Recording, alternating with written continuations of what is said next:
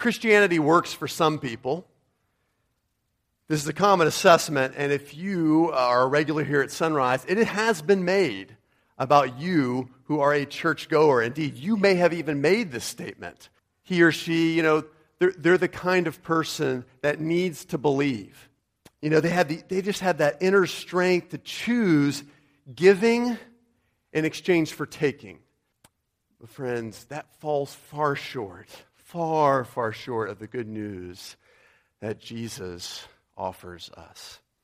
In fact, as Jesus nears and finally experiences the cross, begin to see more clearly that Jesus offers both.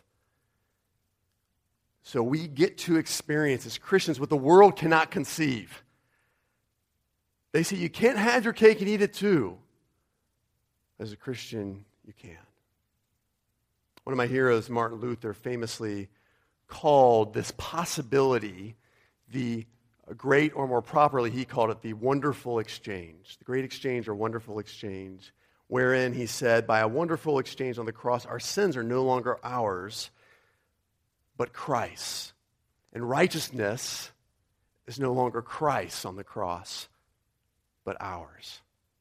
What an exchange, right? What a scandalous trade.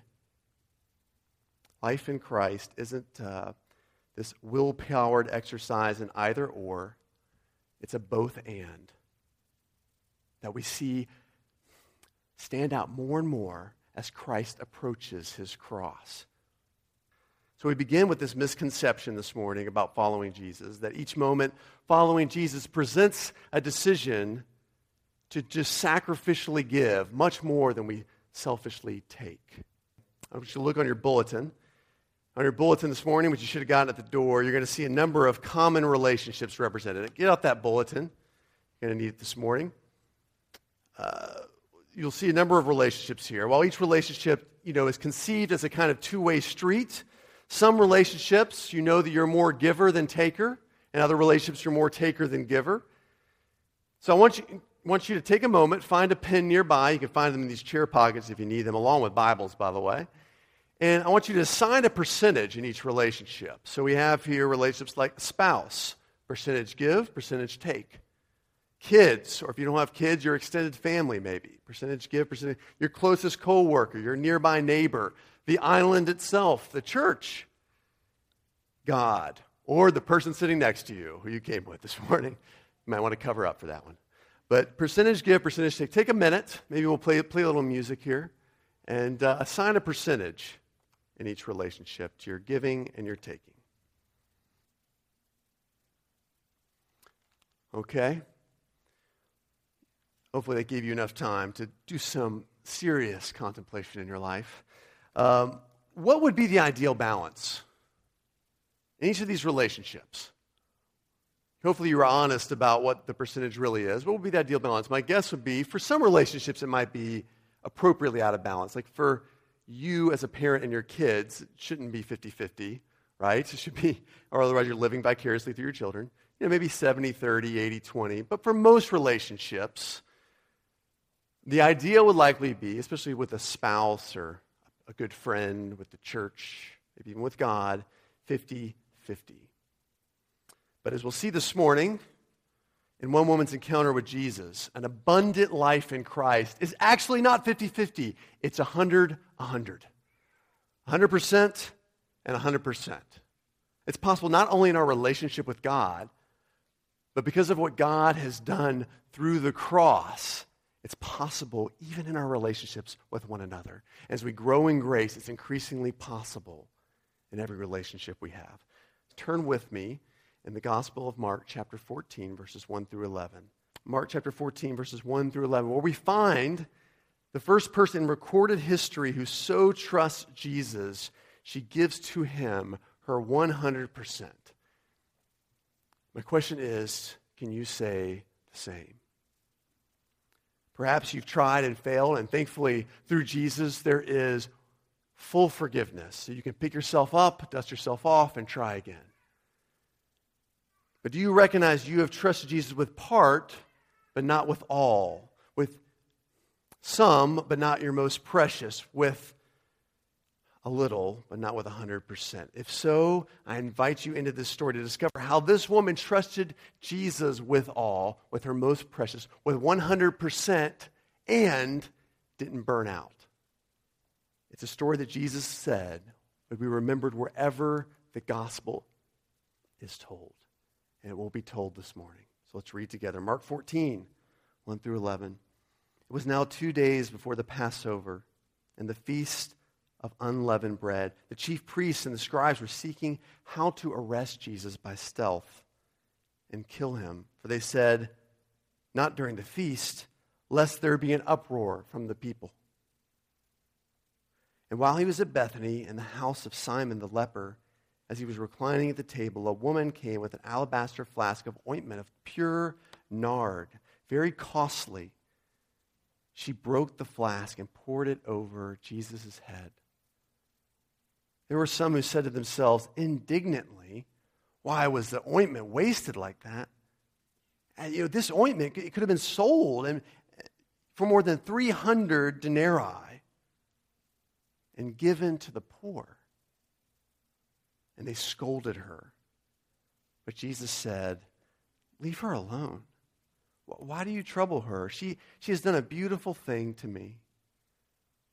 For you always have the poor with you and whenever you want, you can do good for them, but you will not always have me. She has done what she could, for she has anointed my body beforehand for burial. And truly, I say to you, wherever the gospel is proclaimed in the whole world, what she has done will be told in memory of her. Then Judas Iscariot, who was one of the twelve, went to the chief priests in order to betray Jesus to them. When they heard it, they were glad. They promised to give him money, and he sought an opportunity to betray Jesus. This is God's word.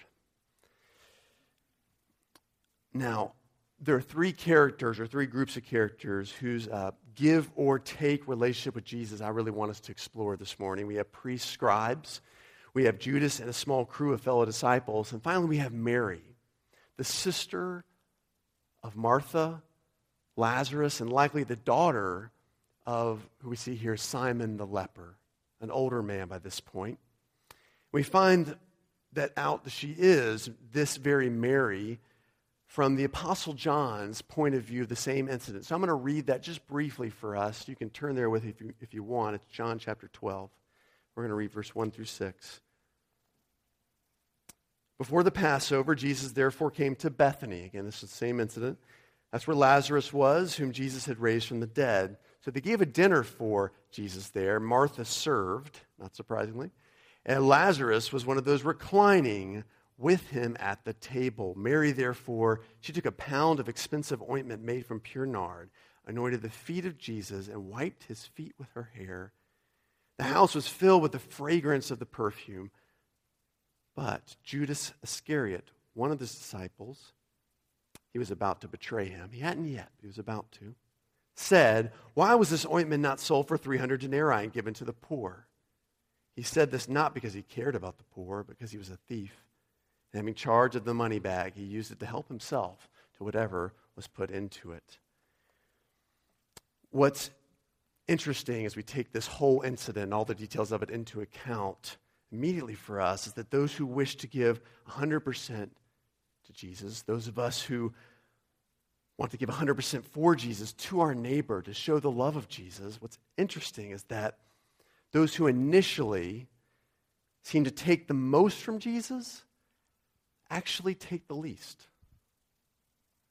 So let's start with takers only. The stealthily hostile here, the priests and the scribes, the religious leaders. Their hostility towards Jesus can be traced to a, a surprisingly modern and contemporary question, which is how might God legitimize the life I already lead? How might God rubber stamp, approve the life I already lead? Because that's what God's for. He's the divine yes man. Soon after Jesus' baptism, a teaching, and a few healings, Mark says that people were coming to him from every quarter, from all over the lands into this countryside.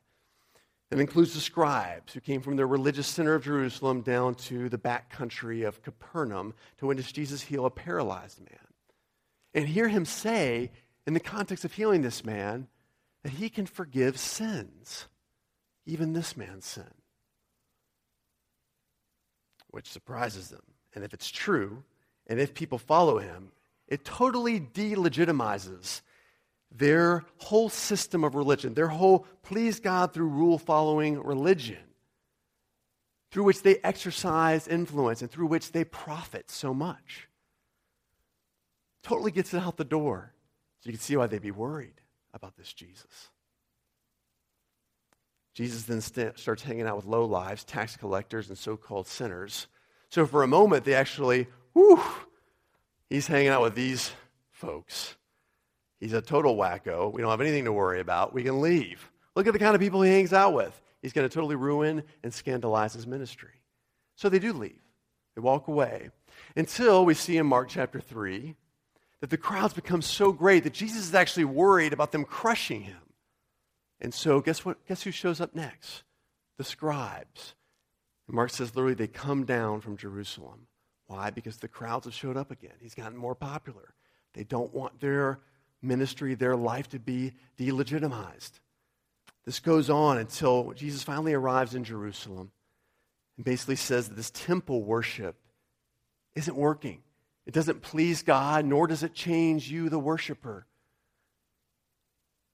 So we're going to get rid of this temple, he says, through both actions and through words. Because the presence of God is right in front of you, in this person. It's in me.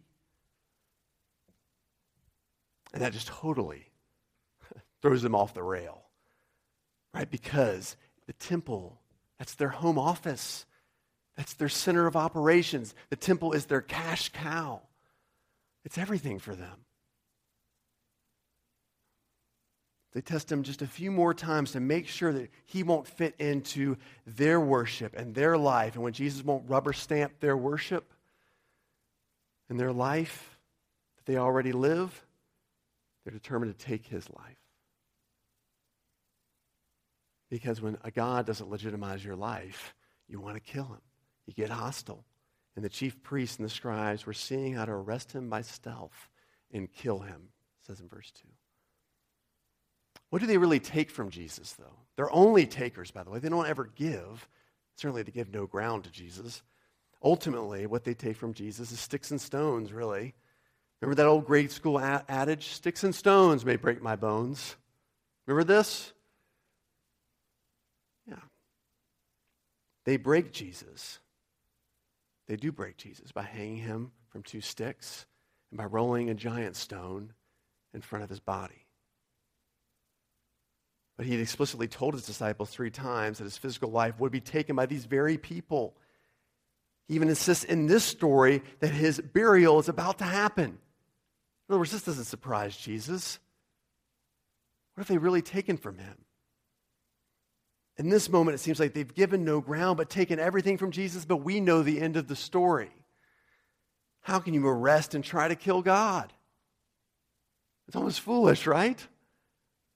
God, I'm going to arrest and kill you. What, what is that? It's, so, it, it's, it's ridiculous. It's like me saying I'm going to restrain Craig Morgan Craig or his brother Wayne from walking and exiting out those doors today. All right? Yeah, I might get, you know, a couple elbows in. I might even bruise a heel. But he's walking out those doors. They might bruise a heel. Satan tries to bruise Jesus' heel. But God crushes him. He walks out of that cave, out of that tomb. By the way, it's no different today when it comes to taking from God. We're given this life to live, and we live it. And when God doesn't legitimize our life the way we're living it, even though He's given it to us, people still get hostile. They set into a long term hostility to Jesus. Few are openly hostile, but like the scribes and Pharisees, they're stealthily hostile. They wait till the right moment, maybe in a small group, to say, Oh, you're not one of those religious fanatics, though, are you? You're not one of those fundamentalists, are you? By which they mean you live your life according to this. Remember, friends, in those moments that such people cannot take from Jesus or your witnesses anything of real potency. Still, at most, it's only sticks and stones. In fact, as you respond lovingly to them, Jesus' resurrection life shines all the more powerfully through you. That indestructible life shines more powerfully through you. Now, the second give or take relationship we see in this story is a little give and a little take. People who use Jesus a little, people who are moderate, Judas and crew. I say Judas and crew because John, Mark, and Matthew each give us a little different angle as to who is so upset by this woman's extravagant gift that could have been used for the poor. John tells us it's Judas alone, as we read. He's the only one who says it. Mark says that it's some disciples, as we read here, too. Matthew says it's the disciples as a collective group. The simplest explanation is that Judas mumbled it. The disciples audibly agreed mm, and snorted amongst themselves, and the rest were just wondering it, as Matthew reports. Let's focus first on Judas. He definitely gave a little. We don't often see that about Judas. Consider, for example, he was one of a pair with authority sent out by Jesus to cast out demons, to preach about repentance so you'll see Jesus and that he's the Savior, to lay hands on people and heal them. He's one of those people. That's more than many of us have ever done in a lifetime. Jesus, or sorry, Judas gives. And he took really but a little. We think of Judas as this such an awful person. And no doubt his decision has awful circumstances. But in reality, he took but a little from Jesus. He dips into Jesus' travel wallet. It may not have been a little bit of money either. We're told, in fact, uh, by Luke, in Luke chapter 8, that a group of women, one of whom was one of Herod's sort of uh, household managers, basically, she was very wealthy. They've come along with Jesus and the disciples to help support them. They're funding the trip, in other words. However, his attitude changes. He gives, but his attitude changes as he witnesses Jesus praise a widow for giving God everything. And probably the day after here, praises a woman who gives God everything. And he sees what's coming, that Jesus can't be trusted as a mutual fund. Nevertheless, he makes one last attempt to use Jesus for money, doesn't he, here, as we see verses 10 and 11. For what Matthew tells us is 30 pieces of silver. That's a sufficient, Deuteronomy tells us in the Old Testament, to buy a slave for a person. In other words, he sells Jesus for a slave. For such earthly riches, Jesus exchanges a lifetime lifetime, an eternity, what the Apostle Paul calls in Ephesians 2, the immeasurable riches of kindness we have in Christ Jesus. Immeasurable riches. It seems absurd that he would exchange this for 30 pieces of silver, for a little pocket money along the way. No one follows Jesus for, for money. For, no one follows Jesus for the Fortune 500 person that he is, which he's not. Yet Judas took from Jesus money. He used Jesus for monetary gain. And it's so absurd, isn't it? Who would use Jesus for money today? Oh, yeah. There are entire, actually, messages and ministries built around this. So dangerous to profit from Jesus, that this is the reason why we should seek Jesus. How sad to go the way of Judas. The irony is, actually, that those who seek Jesus for money aren't greedy enough. They seek and settle for too little. They settle for too little. Jesus has so much more to offer. Do we have Judas. Gives a little, takes a little to his destruction. Then we have the crew of disciples who audibly look down upon this woman's gift as immoderate, as wasteful. They literally, it says here, they, they snort at her. It's, that kind, it's the kind of response that you have to be around and actually experience, the kind of emotional, audible response that makes a person cower. Which is why Jesus says, Don't trouble her, because she is so troubled. She's been a fool for Jesus. And look how they've treated her. Which also says something, by the way, how they still view Jesus not worthy of a rare perfume costing about a year's salary. Judas sells Jesus for approximately four months' wages. The disciple says, No, Jesus, you're worth more, but definitely under a year's salary still. They don't quite see Jesus' great worth. In Mark chapter 10, Peter's going to remind Jesus they've left everything to follow him. Man, Jesus, he promises that those who will do so will receive a hundred times as much now, and in the age to come, eternal life, immeasurable riches. How patient is Jesus? Because he knows. He said this to them while knowing, yet you'll look down on this woman for giving 100%, not 60. And you'll show your 60% when it comes to following me at my trial, at my passion, and at my crucifixion.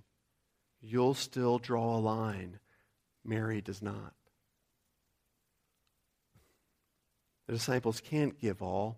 I would argue because they haven't yet taken all like Mary does. Unlike Mary, they don't yet understand and trust Jesus' indestructible life and inexhaustible power that he has to give.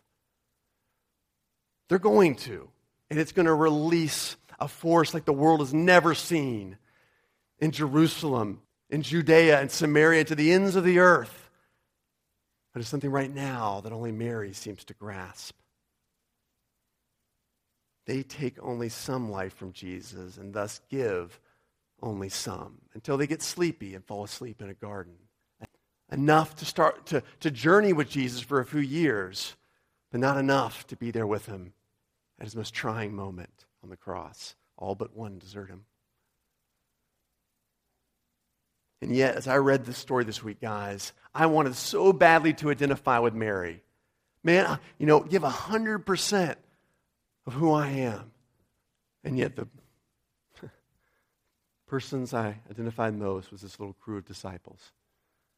Not quite Judas, although it's possible.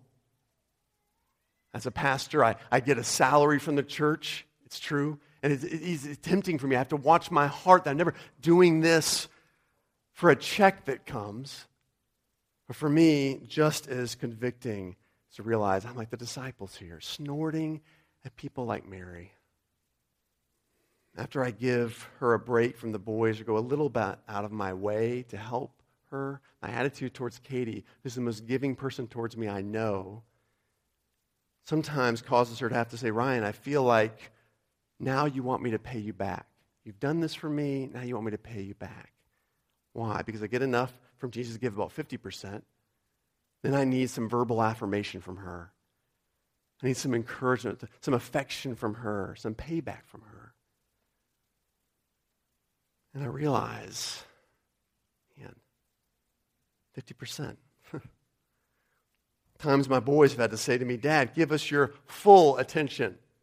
In other words, 100% of your attention because I'm giving half my time sometimes to them playing with them, reading to them, being with them, the other quarter of the time to emails and text messages, maybe another quarter to thinking what I'm going to say to person, someone I need to counsel, who's not even with me at the time. I'm with my children. I grab a little time with Jesus in the morning, say goodbye, Jesus, such that I have 100% for my first coffee with someone who may be struggling. By my second appointment, I might be able to give 60%. By my third meeting, I'm looking to you for encouragement. I'm looking to you to fill me back up. Please, give to me, affirm me. Man, I trust Jesus enough to fill me up and get me started, but I ignore so many of his overtures during the day. Him trying to give himself to me in so many different ways, such that I'm forced to pace myself, right? Give a little here, give a little there. I got to last, after all. Such that I have to end up regulating my attention my giving, even my love towards others. So it's no surprise that I prefer people show well regulated wisdom instead of unbridled acts of mercy like Mary does here, right? Let's talk about what makes her act then unique. 100% give and 100% take. Fools for Jesus, like Mary. Fools for Jesus. What does Mary show here that she understands about Jesus? Well, we, we know that Mary, from God's word, understands that he is king. He is her king. She recognizes in her most valuable possession a gift fit for a king oil, nard, an expensive fragrant oil from the root of an Indian herb of the same name. It may have been a dowry, in other words, all she had to give would she one day marry someone. We don't know if it is. It was at least her most precious inherited possession for a woman who likely couldn't work in that day and age because of her gender. This is what she had of greatest value, passed down to her sentimentally and valuably. Unlike Palm Sunday, when all left Jesus by the end of the parade, her act, her act is really the anointing of the true king of Israel God's people. Not the palm so much when people show a little love for Jesus but leave, but a jar of oil to anoint a king. She understands that much. She also understands that his time is short. Admittedly, it's probably hazy for Mary that she understands this. But that's why Jesus is gently correcting her when he says in verse 8, She has done what she could. She has anointed my body for burial. She understands enough to understand this is the end for Jesus, which is why she doesn't slowly pour out the perfume, right? If you're going to give something to someone like oil, like, you know, like you're grinding pepper for someone, what do you say to people? Tell me when, right? She could easily say to Jesus, okay, I'm going to pour this. Just tell me when that's enough. No, she knows Jesus' end is near. My time with him is drawing nigh. Psh, crashes, gives it all to him. All of it, unrestrained. She understands his time is short. She seems to get what no one else seems to. He's an eternal king who dies for people on purpose. How does she arrive at this point? By taking the most from Jesus. She takes the most from Jesus. We need to see this. In Luke 10 is the first time we observe her interact with Jesus. Though she and Lazarus and Mary may have known him prior to this time, Jesus is coming through town and he knocks on the door his sister Martha welcomes him. And she immediately gets busy preparing a meal, sweeping. Meanwhile, distracted with much serving. Luke tells us. While Mary, quote, sat at the Lord's feet and listened to his teaching. Can you, you can imagine, she's just there, cross legged, in front of Jesus, totally sincere, absorbing every word. There's a tendency for some people to say, well, that's because Martha had a more servant like personality. She just loved to serve, maybe it was even her gifting, while Mary was more the contemplative type. She just loved to sit and to listen. We're given no indication of this. In fact, Jesus stresses to Martha that it is her choice. Mary has chosen the good portion, which will not be taken from her. Mary's willing to look foolish by breaking into the living room area where only men were permitted with visitors. She doesn't care. She's going to get something that can't be taken from her. She sits at Jesus' feet, greedily gobbles up every morsel of Jesus' teaching. There she would learn, no doubt, about Jesus' kingdom come, the riches of life forever, and free forgiveness. Martha's service had limits because she had yet to receive inexhaustible life from Jesus. Mary received a portion of life that can never be taken. So, ironically, it's Mary who walks away with the inexhaustible power to serve and to give well, Martha will no doubt burn out, which she does in that story. She complains, doesn't she? Jesus, look, at, what about my sister? Mary walks away with that inexhaustible power to serve and to give, such that we see in John chapter 11 when Jesus learns that Lazarus, his good friend Lazarus, is ill, and he goes to Lazarus with some delay. Mary can remain seated, waiting patiently for Jesus to arrive while she serves and mourns with her guests. During this encounter with Jesus, though, when, he, when she goes out to him, when he asks for her, she has given up her most precious possession, her dear brother Lazarus. So she has experience with giving up precious possessions. She's given her brother to death. Do you see that? Only to watch Jesus rise her brother from death, to bring her brother back from the dead. How did she arrive at the point she'd give 100%? She'd been convinced by his teaching, and she personally experienced Jesus' power to raise her most precious possession from death. So she has no fear of giving it up again. She takes the good news that, he, that Jesus will breathe his indestructible and inexhaustible life into dead and exhausted things. That's what Jesus does. Breathes life into things that are dead. Gives it inexhaustible power into things and people that are exhausted. He proved it by raising himself from death. So, in a nutshell, this morning, remember nothing else, remember this. Through the cross, the biggest takers become the biggest givers. You hear that? The biggest takers become the biggest givers. It's so paradoxical. It so runs counter to everything we've thought, everything we've maybe even heard about Christianity. But it's because the biggest givers can keep going back for more. Jesus gives his life that those who trust him might have forever an inexhaustible life. What a wonderful exchange we have. Today it's no longer gold nor oil, you know, but, but water in today's day and age is probably our most precious possession.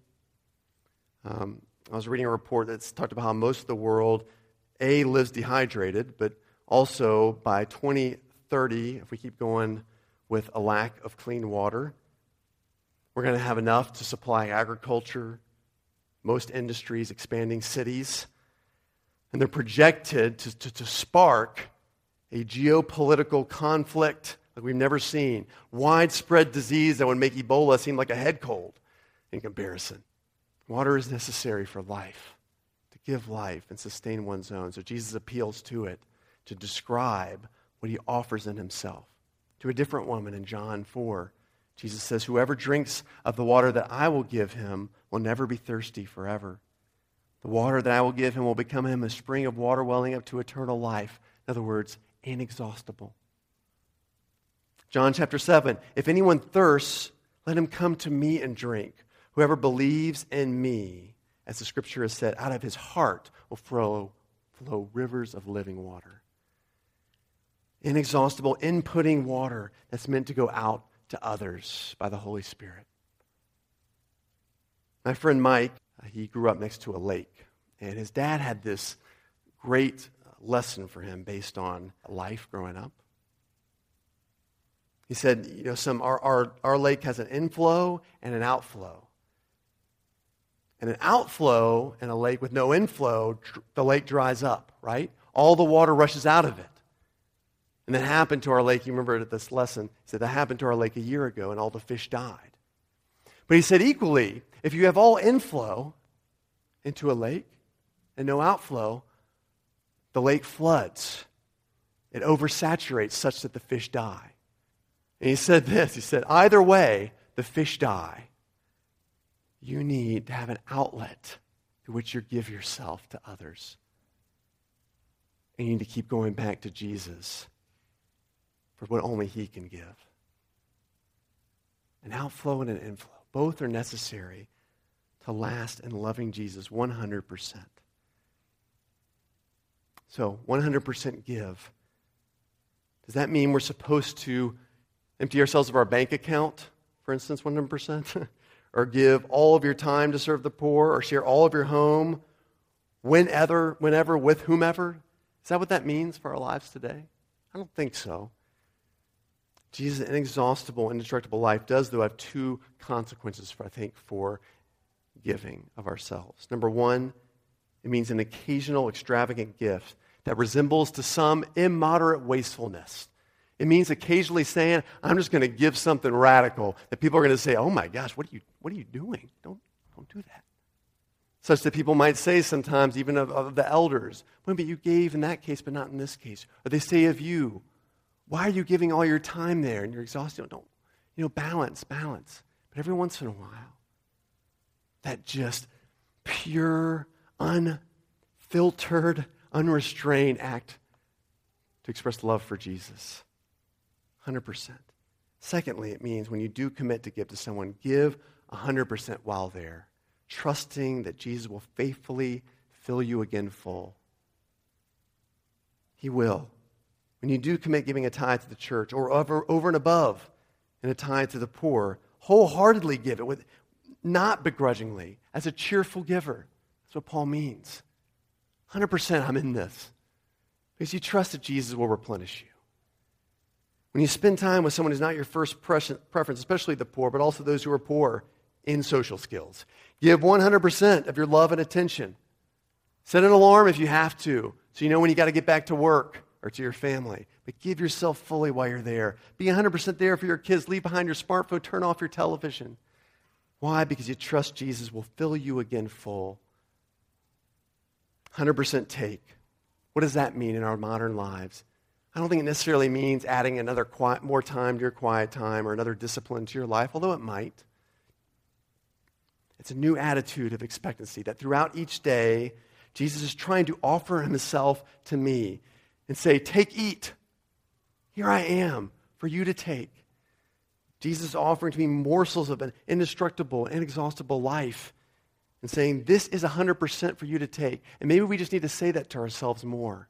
When Jesus is giving us a gift of himself to sustain us, this is 100% for me to take from Jesus. I'll give you a simple example for me. I just worked about four or five hours just pouring myself over this passage and some commentaries back and forth in prayer, thinking, and I was just spent. I go over to the local Quiznos over here, okay?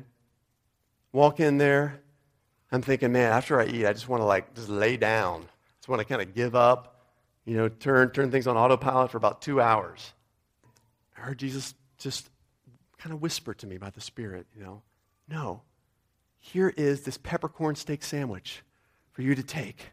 Take, eat. This is my gift for you. This is the fuel I'm going to give you. It's enough. I'm enough. What I give you is enough.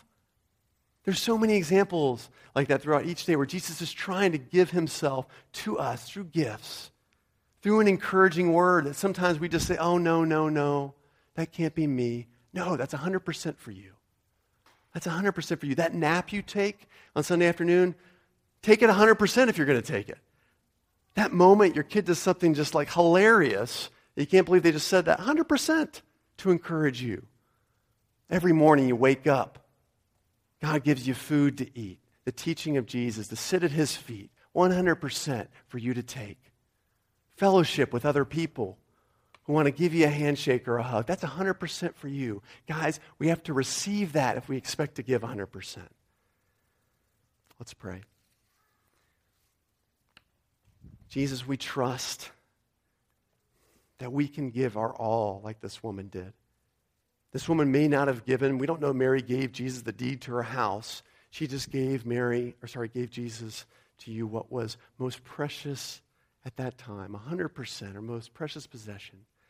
God, sometimes you call us to give radically like that of ourselves. And when you do call us to, help us do so. Help us do so, trusting you'll fill us full again, 100%. And other times when we're just giving of ourselves in a moment to someone else, help us give 100% of patience, 100% self control, 100% tenderness, 100% attention, 100% love to show the indestructible, inexhaustible life of Jesus.